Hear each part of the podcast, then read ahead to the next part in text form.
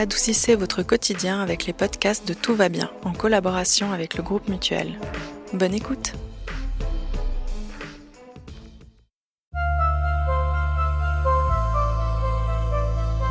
En préparant cet épisode Ode à la sieste, je me suis rendu compte que depuis le début de la pandémie, je m'étais octroyé que très rarement une sieste, malgré mon stress ou ma fatigue.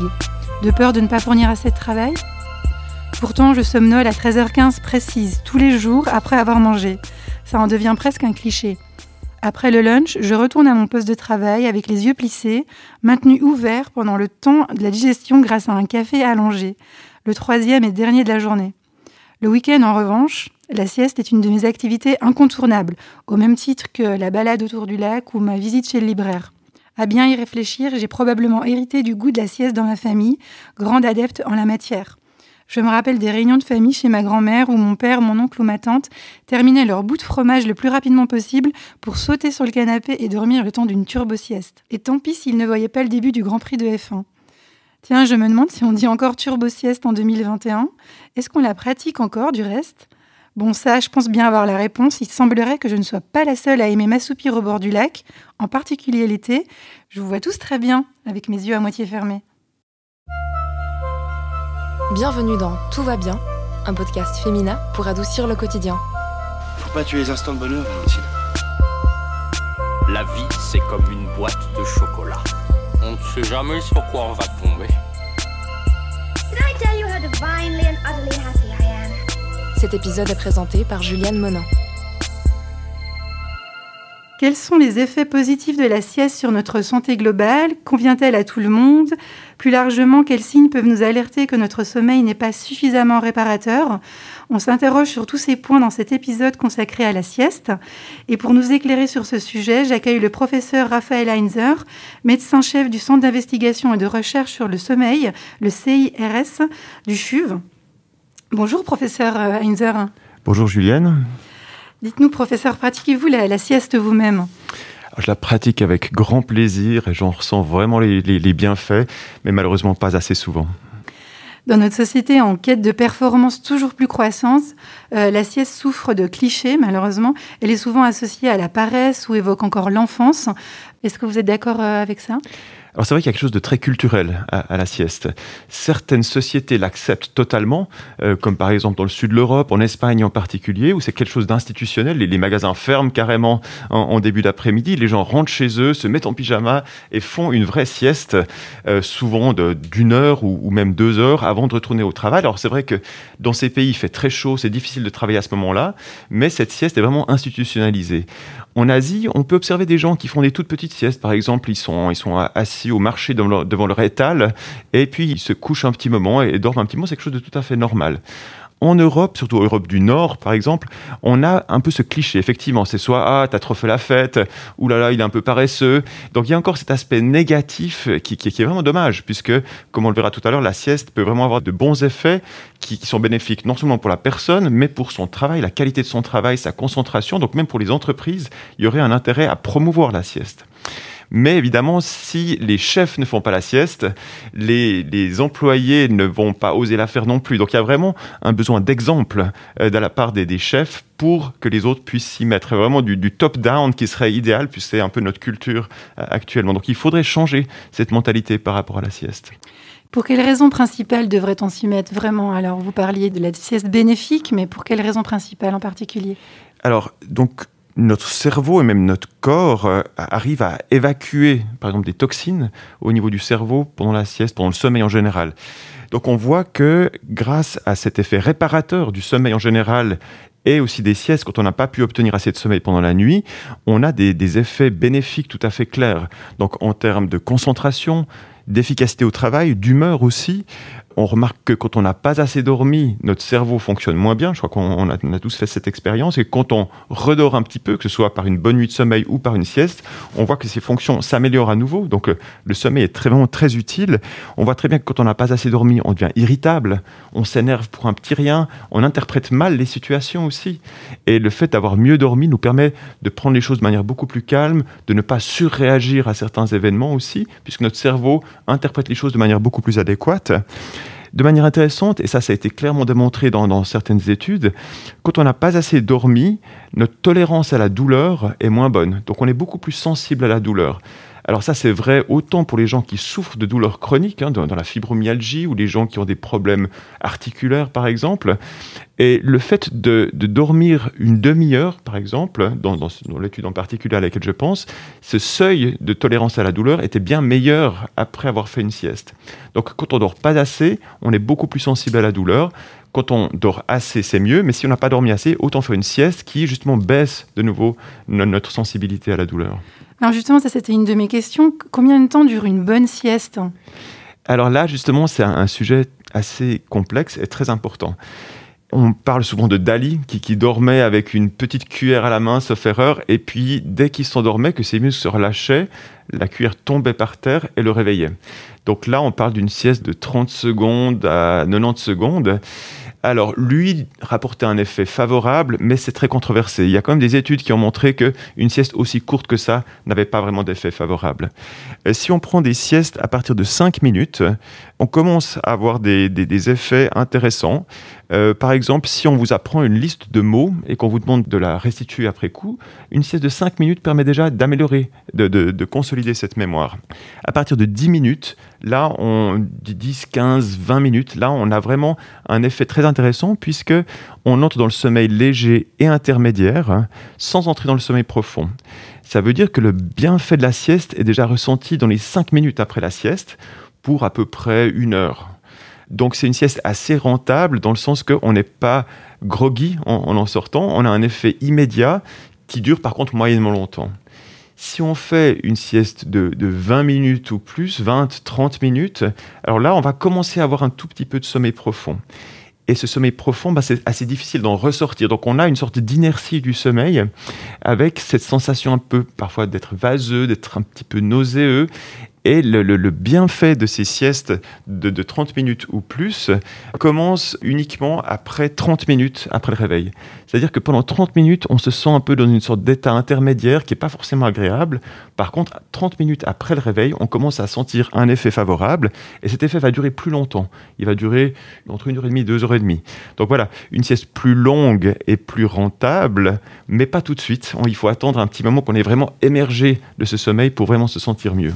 D'accord donc si on, peut réfléchir à une journée type de quelqu'un qui travaille, ce serait plutôt autour de 20 minutes qu'il faudrait essayer mettre un, alors mettre un réveil. Est-ce voilà. qu'il ben, faut oser mettre un réveil pourquoi pour pas, se réveiller? oui. Pourquoi pas? Donc, ça peut être si on veut se sentir immédiatement mieux, qu'on ne peut pas se permettre d'avoir cette, inertie de, 30 minutes environ, à ce moment-là, mieux vaut faire entre 10 et 20 minutes, quitte à mettre un petit réveil. Mais souvent, les, gens arrivent un peu à s'auto-programmer, euh, mais, pourquoi pas utiliser son, téléphone portable pour avoir une petite alarme, pour pas dépasser ces, 20 minutes, au-delà desquelles on risque d'avoir ce sommeil profond et cette inertie du sommeil. Vous parliez de cet effet un peu nauséeux qu'on peut ressentir si on dort trop longtemps, puis après on repart comme ça dans une activité dans l'après-midi, ou même professionnelle ou privée ou personnelle. Est-ce que la sieste convient vraiment à tout le monde en fait? Alors les gens qui, ressentent de manière très négative cette phase euh, de nausée ou de un peu désagréable d'inertie du sommeil, à ce moment-là, une solution, c'est éventuellement de prendre un café avant de se coucher. Et donc le, la, la, caféine va mettre environ 20 à 25 minutes pour agir. Donc une solution, ça serait si vous faites, mettons, 25 minutes ou 30 minutes, c'est de prendre un café avant de vous coucher et puis vous faites une sieste, mettons, de 30 minutes, et puis à la fin de la sieste, le, café commencera à faire effet pour les personnes qui sont sensibles au café, puisqu'il y a des sensibilités très différentes, hein, très individuelles, déterminées génétiquement à la caféine, mais pour les gens qui sont sensibles à la caféine, le, le café aura son effet juste à la fin de cette sieste et permettra de limiter cette inertie. Et pour les siestes plus longues? Quand on est aux alentours de 30 minutes, on a une partie de sommeil profond qui, qui, génère cette inertie du sommeil qui peut être désagréable. Euh, mais alors, une autre solution, c'est de faire carrément un cycle complet de sommeil. Donc, un cycle de sommeil euh, va durer 90 à 100, 110 minutes et nous permet alors d'entrer dans le sommeil profond, mais aussi d'en ressortir naturellement. Donc à la fin du cycle, on a parfois même du sommeil paradoxal, du, sommeil de rêve, qu'on appelle sommeil REM aussi, euh, pendant lequel on a une activité onirique très intense. Et à la fin de cette activité onirique, on se réveille naturellement.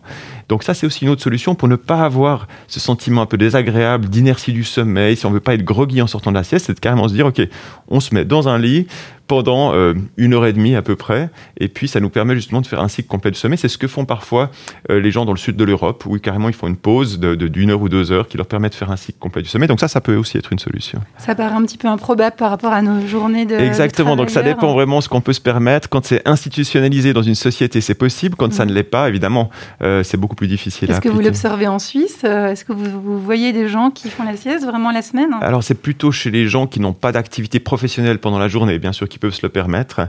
Euh, mais quand on est évidemment dans une activité intense de journée, on ne peut pas tellement se permettre de, partir une heure. Par contre, les siestes plus courtes sont de plus en plus possibles. Certaines sociétés, certaines compagnies euh, favorisent maintenant la sieste. Donc il y a quand même un changement de mentalité. J'ai entendu parler de Nestlé, de l'entreprise Coca, cette vente euh, online, et même un des départements du CHUV envisage maintenant une expérience pilote où il y aura carrément des salles de sieste avec des, des pods de sieste dans lesquels les gens peuvent s'isoler pour faire un petit moment la sieste. Donc je trouve que c'est un changement de mentalité tout à fait intéressant. Il y aura quand même besoin euh, d'un exemple des chefs, mais c'est déjà pas mal que les institutions, ben, comme ces sociétés, euh, favorisent la sieste et compris qu'il y avait un bénéfice euh, non seulement pour les personnes, pour leur santé, mais également pour la bonne marche du service ou, du, du, département dans lequel les personnes peuvent faire la sieste. Existe-t-il également des contre-indications à la sieste? Alors oui, euh, certaines personnes devraient éviter de faire la sieste, particulièrement les insomniaques. Donc les personnes qui éprouvent beaucoup de difficultés à s'endormir ou qui ont beaucoup de réveils pendant la nuit avec des difficultés à se réendormir, à ce moment-là, ils devraient éviter de faire la sieste, surtout en fin d'après-midi. Donc là, on a fait une étude, même euh, sur une grande population lausannoise, où on leur a demandé à quel moment les gens faisaient la sieste, et on s'est aperçu que ceux qui faisaient la sieste en fin d'après-midi avaient plus de difficultés à s'endormir. Donc quelqu'un qui se plaint vraiment euh, d'un mauvais sommeil, d'une insomnie, devrait concentrer tout son sommeil sur une période bien définie pendant la nuit, et peut-être éviter de dépenser son sommeil en quelque sorte pendant la journée. Par contre, alors, les personnes qui n'ont pas obtenu assez de sommeil pendant la nuit ont bien sûr tout intérêt à obtenir un peu de sommeil pendant la journée pour compenser ce manque. Il y a aussi une controverse euh, au niveau de, de, la durée des siestes et de la quantité de siestes sur le système cardiovasculaire. Donc, Là, on a fait une étude justement sur cette même population lausannoise, l'étude Colos, euh, Psycholos, qui, est vraiment une étude populationnelle dans laquelle 6 à 7 000 personnes ont rempli euh, des questionnaires, euh, ont été étudiés sous toutes les coutures, et ils ont eu des questionnaires justement sur la sieste. Et on s'est aperçu que les gens qui faisaient la sieste deux à trois fois par semaine avaient un risque cardiovasculaire cinq ans plus tard plus bas que les autres, indépendamment des autres facteurs de risque cardiovasculaire. Donc c'était pas significatif chez ceux qui en faisaient plus ou qui en faisaient moins. Il y a quand même certaines études qui ont montré que des siestes très longues ou pas de sieste euh, pouvaient avoir un effet même négatif au niveau cardiovasculaire. Donc il y a une petite controverse là-dessus. Est-ce que le fait de faire trop de siestes ou des siestes trop longues peut avoir un effet négatif? La question est encore ouverte, mais aussi c'est la question de, de la direction de cette association. Est-ce que les gens qui font tout à coup des siestes très longues et très fréquentes, c'est peut-être des gens qui ont une maladie sous-jacente, euh, cardiovasculaire, psychiatrique ou métabolique, et qui ressentent trop le besoin de faire la sieste. Et pour finir, c'est ça la cause de la mortalité, plutôt que la sieste qui provoque la mortalité. Donc il y a un petit doute sur la direction de cette association. Donc quand même, là, on peut compléter. Si on fait vraiment des trop grosses siestes, on se sent quand même très fatigué après ces siestes. Il faut quand même penser à consulter aussi, justement. Tout à fait. Donc les personnes qui dorment un nombre d'heures normal pour eux pendant la nuit, puisque notre besoin de sommeil varie beaucoup d'une personne à l'autre, mais s'ils gardent le même temps de sommeil pendant la nuit, mais que tout à coup ils remarquent qu'ils ont besoin de sommeil en plus, il faut se poser la question sur la qualité de son sommeil. Si par exemple euh, un, homme qui prend tout à coup 5 ou 10 kilos commence à ronfler et puis il remarque qu'avec le même temps de sommeil, il, est plus fatigué la journée, il a plus besoin de faire des siestes, ça vaut la peine qu'il consulte son médecin, voir s'il a peut-être des apnées du sommeil. Ou une femme, après la ménopause, peut aussi développer facilement des apnées du sommeil. Ou alors si, par exemple, euh, il peut y avoir d'autres troubles du sommeil aussi qui valent la peine d'être investigués, si tout à coup on remarque que avec un sommeil à peu près identique, il devient moins réparateur et qu'on a tout à coup besoin de faire des siestes. Donc ça, ça peut être un signal d'alerte, effectivement. Alors, je crois que ça rejoint vraiment tout ce que vous avez répondu, les signes qui peuvent nous alerter que notre sommeil n'est pas suffisamment réparateur. Est-ce que vous en voyez des autres? Là, on a parlé peut-être de la prise de poids, de la fatigue qui serait trop grosse dans la journée. Est-ce qu'il y a d'autres signes qui peuvent nous alerter que notre sommeil n'est pas suffisamment réparateur? Alors oui, les difficultés de concentration, les difficultés de mémoire, l'irritabilité, mhm. le, fait de surréagir à certaines situations peut être aussi un signe de, manque de de sommeil. On suspecte aussi que le manque de sommeil change un peu le métabolisme. Il peut y avoir un effet sur le métabolisme où, par exemple, on diminue les hormones de la satiété, la gréline ou la leptine. Il y a un, déséquilibre entre les deux. Donc, la, la, gréline qui ouvre notre appétit est plutôt augmentée quand on a un manque de sommeil, et la leptine, qui est sécrétée par les cellules graisseuses et qui est censée baisser notre appétit, a tendance à diminuer. Donc on, a vraiment une perturbation de ces hormones qui peut faire prendre du poids quand on a des, horaires de sommeil très irréguliers ou quand on n'a pas assez de sommeil les entreprises en fait qui imaginent peut-être des pods ou des espaces de mmh. dodo, ça fait vraiment penser aussi aux enfants. Euh, pour parler des, parents, est-ce que pour les parents qui se demandent à quel moment stopper ou réduire les siestes de leur enfant, jusqu'à quel âge en ont-ils vraiment besoin? Donc jusqu'à 4-5 ans d'habitude. Donc à 4 ans, il y a à peu près 50% des enfants qui font encore la sieste. À 5 ans, c'est un petit peu moins, je crois que c'est dans les 5%. Et au-delà de 7 ans, d'habitude, euh, les enfants ne font plus la sieste.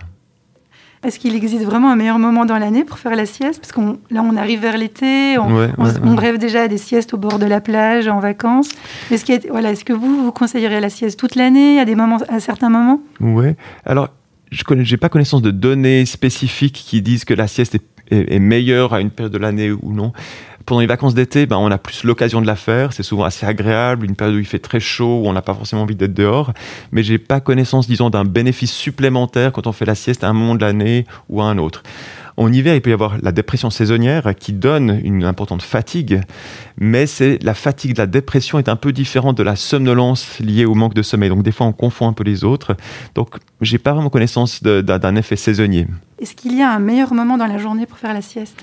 Alors clairement oui en milieu de journée, indépendamment du repas, contrairement à ce qu'on croit. Donc, c'est pas juste euh, la somnolence postprandiale, hein, la digestion qui nous fait dormir. Non, mais indépendamment du repas, il y a un petit moment en début d'après-midi où notre tendance à nous endormir plus importante. Un peu comme euh, pendant la nuit, on a clairement notre rythme circadien qui nous fait dormir beaucoup plus facilement le soir entre 10, 11 heures et 6, 7 heures du matin. En début d'après-midi, on a de nouveau une petite phase, une sorte de porte de sommeil qui nous permet de faire beaucoup plus facilement la sieste, comme si notre organisme était presque programmé pour faire la sieste. Donc ça semble être quelque chose d'assez naturel. Alors cette porte de sommeil du début d'après-midi euh, varie un petit peu d'une personne à l'autre. Certaines, ça sera à midi pile, d'autres, ça sera plutôt vers 2-3 heures de l'après-midi en fonction de notre rythme circadien, de notre horloge interne. Euh, certaines personnes, pour le sommeil de nuit, sont plutôt du matin ou du soir. Donc certaines personnes sont très actives le soir et auront tendance à être fatiguées beaucoup plus tard dans la nuit. Par contre, le matin, ils seront plutôt fatigués auront envie de dormir plus longtemps. Inversement, et c'est plutôt chez les personnes âgées, on observe une tendance à s'endormir plutôt tôt dans la soirée, avec ensuite un réveil assez précoce, qui peut parfois d'ailleurs les gêner. Et à ce moment-là, la fenêtre d'opportunité de sommeil, cette fenêtre de, sommeil du milieu de journée sera aussi un peu plus précoce. Donc ça, ça dépend vraiment de l'horloge interne, s'il est plutôt en avance, plutôt en retard ou plutôt intermédiaire. On associe sieste et canapé, mais le salon est-il vraiment le meilleur lieu pour faire la sieste? Alors, pour faire une bonne sieste, il y a besoin de trois conditions. Il faut qu'il n'y ait pas trop de lumière, qu'il n'y ait pas trop de bruit et qu'on soit confortable. Donc le salon, bah, c'est clair qu'il risque d'y avoir un peu de lumière, peut-être un peu de bruit s'il y a d'autres personnes qui sont dans la maison ou dans, l'appartement. Et puis par contre la position, si ça nous permet de nous coucher, effectivement, c'est peut-être une position favorable. Il y a des études très intéressantes qui ont été faites sur l'inclinaison du corps entre 20 degrés, euh, ce qu'on observe typiquement dans un avion en classe économie, euh, peut-être 40 degrés en économie plus, et puis carrément 90 degrés, donc à l'horizontale, dans, dans, les classes un peu supérieures.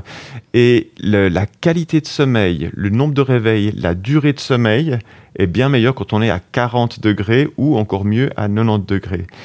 Pourquoi Parce que quand on est euh, relativement droit dans notre corps, donc avec peu d'inclinaison, notre tête a tendance à tomber sur le côté, ce qui nous réveille. Euh, donc, surtout dans les phases de sommeil paradoxal, où toute notre musculature se relâche, on n'arrive plus à maintenir la, posture. Donc, soit on tombe en avance, soit notre tête tombe de côté, ce qui perturbe notre sommeil et nous réveille. D'où ensuite toutes ces sortes de, gadgets qu'on met autour du cou pour éviter que ça tombe, mais malgré tout, euh, ça peut déranger. Donc, plus on arrive à être couché, mieux c'est. Et vous parliez aussi de l'absence de bruit pour bien dormir. On connaît tous euh, peut-être un conjoint ou un père euh, qui arrive à s'endormir avec la télé à fond. Euh, comment vous expliquez ça?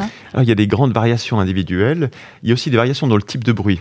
C'est-à-dire qu'un bruit constant, comme un bruit de la route, une télévision qui tourne en permanence, le cerveau arrive à faire abstraction de ces bruits, passer un bruit considéré comme non menaçant et constant. Par contre, un bruit aigu, inhabituel, soudain, aura tendance à vous réveiller.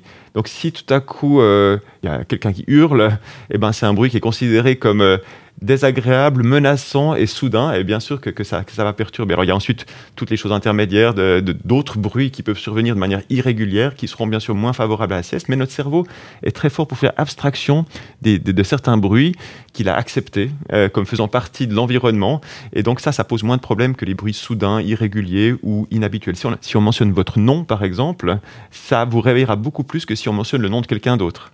Donc il y a quand même un certain processing de ce qu'on entend par notre cerveau, mais c'est la partie centrale du cerveau qui décide si elle doit transmettre cette information au cortex, qui est euh, vraiment la partie qui va nous réveiller ou non. Donc c'est quand même intéressant de savoir notre cerveau travaille quand même un petit peu ces sons. Il juge si le son est habituel ou non, s'il est menaçant ou non, s'il est familier ou non, et il décide si ça vaut la peine de se réveiller. Et, donc voilà, quand c'est quelque chose... Ben, de, si c'est votre nom, si c'est votre enfant qui pleure, ça a beaucoup plus de chances de, de vous réveiller que si c'est un bruit de la route constant. Donc quand on s'endort 20 minutes devant la télé, c'est pas forcément réparateur la, la, sieste dans la soirée, alors peut être favorable à quelqu'un qui a envie d'être en forme pour le reste de la soirée, mais si la personne s'endort devant la télévision et essaie ensuite d'aller s'endormir et n'y arrive pas, donc quelqu'un qui a des difficultés d'endormissement, on conseille surtout de ne pas s'endormir devant la télévision. Parce que ça, ça, mange, ça consomme en quelque sorte euh, du sommeil qui peut être utile pour s'endormir plus tard. Donc là, là, on conseille vraiment de ne pas le faire. En termes de bruit, alors si c'est un bruit constant de télévision, quelqu'un qui parle, qui parle, qui parle, probablement qu'on arrive à s'endormir. Par contre, si tout à coup il y a des coups de feu à la télévision, bah, peut-être que ça va nous réveiller.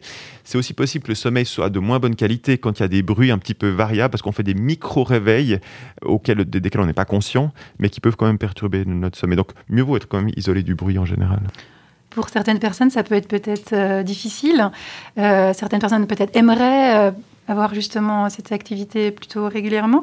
quels conseils vous donneriez à ces personnes qui n'y arrivent pas alors c'est vrai qu'on est très inégaux devant le sommeil en général. Hein. Certaines personnes ont besoin de peu de sommeil, d'autres personnes ont besoin de beaucoup de sommeil. Certaines personnes s'endorment extrêmement facilement et d'autres beaucoup plus difficilement. Euh, il y a euh, bien sûr le stress, ce qu'on appelle l'état d'hyper-réveil chez certaines personnes, alors qui les rend très vives pendant la journée, mais qui rend euh, bien sûr le, ralentissement du cerveau très difficile pendant la nuit. Donc on est, tous, on est tous uniques par rapport au sommeil. si on est en manque de sommeil chronique, on a une forte pression qu'on appelle homéostasique. Donc moins on dort, plus on a envie de dormir, plus on dort, moins on a envie de dormir. Donc en, quelque sorte, c'est une sorte d'autorégulation du sommeil. Donc les personnes qui sont en manque chronique de sommeil s'endorment effectivement en une fraction de seconde outre là, bien sûr les spécificités personnelles. Une personne qui essaie de faire la sieste et qui n'y arrive pas, c'est peut-être quelqu'un qui a assez dormi pendant la nuit et qui n'a pas forcément besoin de, plus de sommeil. Et voilà, donc si vous, si vous essayez de faire la sieste mais vous n'y arrivez pas, euh, c'est pas obligatoire de faire la sieste.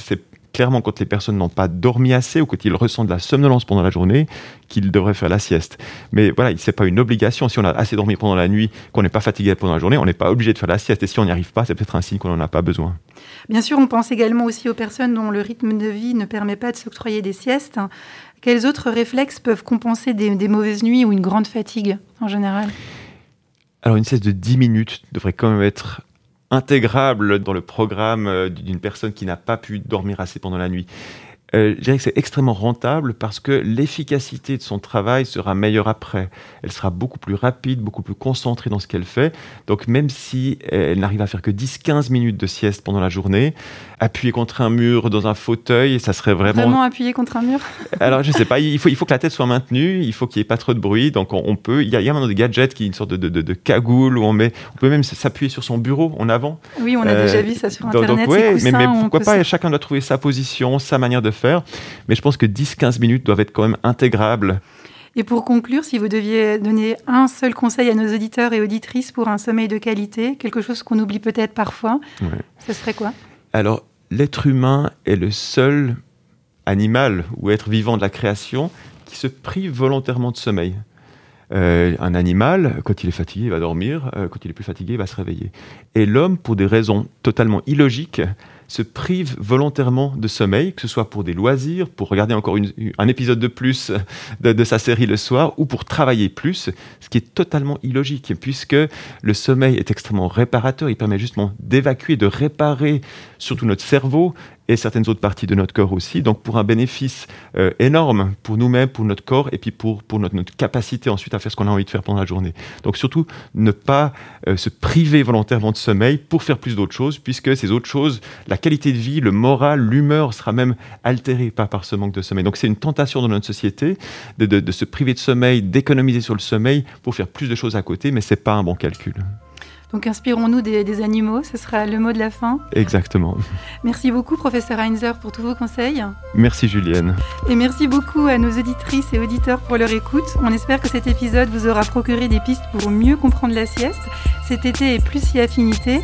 On vous donne rendez-vous tout bientôt dans un prochain épisode de Tout va bien. D'ici là, surtout, prenez soin de vous.